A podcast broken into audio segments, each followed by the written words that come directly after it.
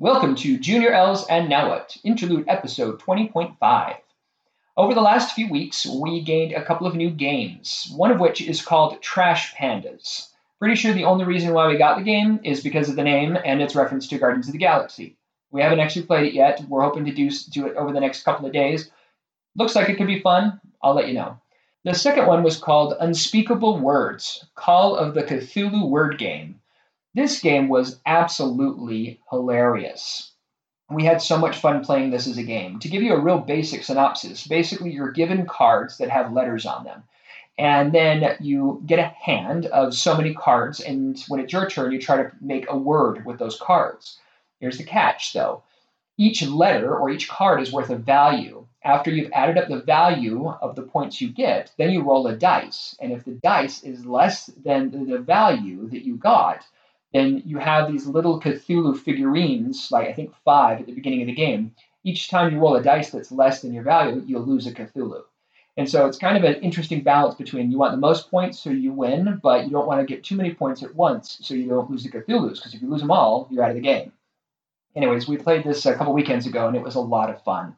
And the cards are hilarious because they've got some really bizarre looking things drawn on them and um, names of creatures that have like five consonants in a row, so they're next to impossible to pronounce. Anyways, lots of fun.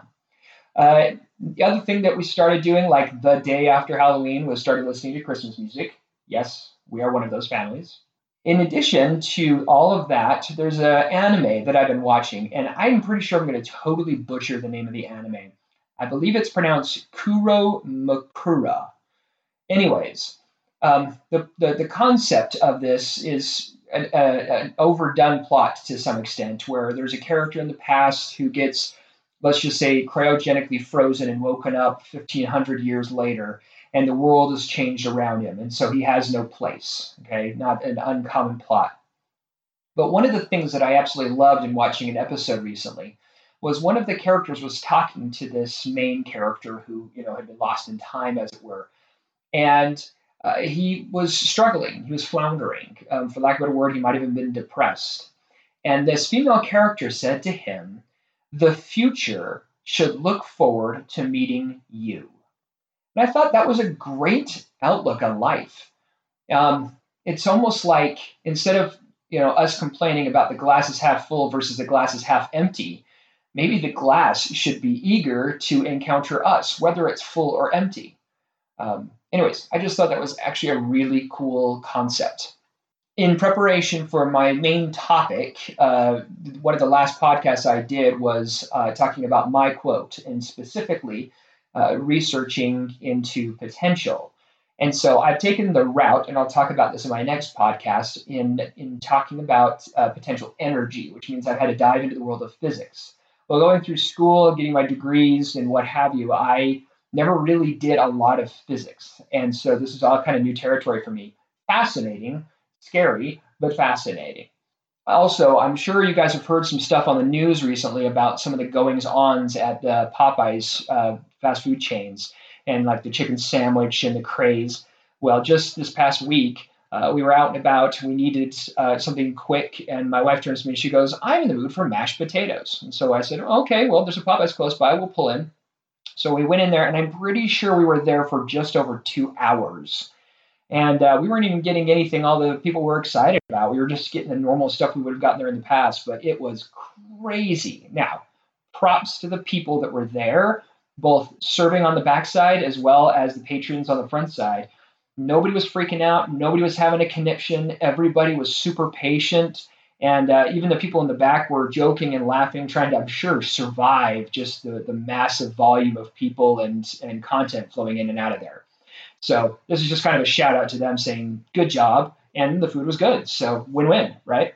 All right. So on to my um, scripture studies. So this week, um, when I was, let me backtrack here for a second. When I was a kid and going to a seminary class, one of my seminary teachers, loved to reference uh, in the Book of Mormon, 2 Nephi chapter 5.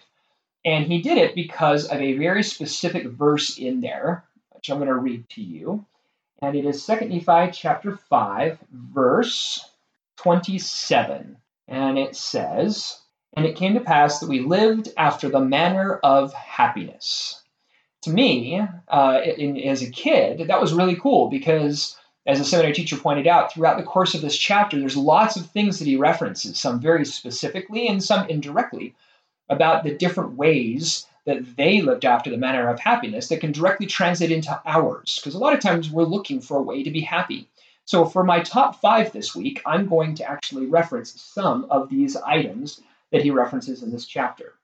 The first item is in verse 6 of the same chapter, and it's a very long one, but I'm going to read just the very end of it, where it says, And all those who would go with me were those who believed in the warnings and the revelations of God Wherefore they did hearken unto my words.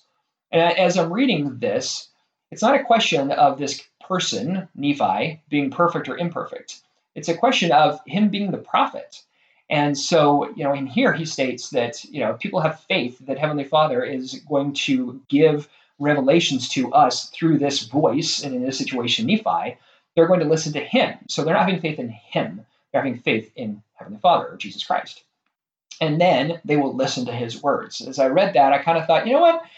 I'm probably not doing nearly a good enough job myself because there's a, probably a lot of little things that that we are told to do that are you know huge like you know don't drive a five wheel car you know things like that that are a lot more subtle but we we sometimes mock those things and go really um, yeah i don't see that as a big deal so i'm not going to follow it um, and maybe we should, because how do we know that that's not going to have a positive or negative impact on our life until we've, as the saying goes, experimented on the word?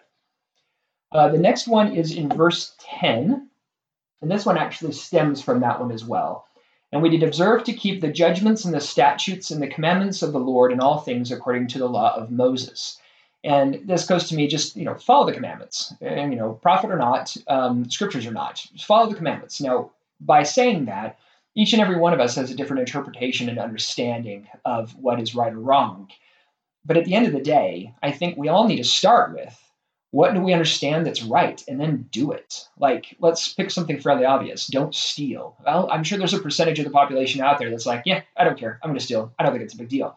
But for most of us, don't steal. And so maybe we should at least not steal. That would be a good step in the right direction. All right, item three is going to be from verse 11. And it says, And the Lord was with us, and we did prosper exceedingly, for, did, for we did sow seed, and we did reap again in abundance. And it continues on from there. But as I read that, what that says to me is not only take accountability for your own actions, meaning, you know, don't seek something from somebody else you haven't earned, but work for yourself, right? I mean, we all feel better when we've done something and achieved something, and even better when we actually get something for that success. Let's take this podcast that I'm doing right now, for example. I actually pay a, a host to allow me to do this podcast. I earn nothing from it. Now, I'm not saying that that may not change I'm you know human, and obviously financial income isn't a bad thing. But right now, at this point in my life, I'm getting nothing in return for this from other human beings. And that's fine with me. This has actually been a phenomenal opportunity for me to research topics and to share what I have learned. And so I'm still gaining something from this. And I feel that I've achieved something. So I, am working for my own knowledge growth. So it's, uh, it's been actually really awesome. Um, cathartic is the word I've been using to describe this. The fourth one is verse 12. And I, Nephi, had also brought the records, which were engraven upon the plates of brass. So, in this context, he's referring to the five books of Moses and a few other additional books from the Old Testament.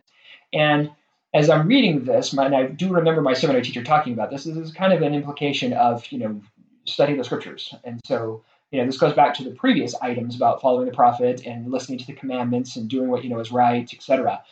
And if we don't have the scriptures, it's difficult for us to necessarily know what is right because a lot of the commandments that we follow are based off of faith. And that faith stems from somebody who received some revelation from Heavenly Father prior to our time.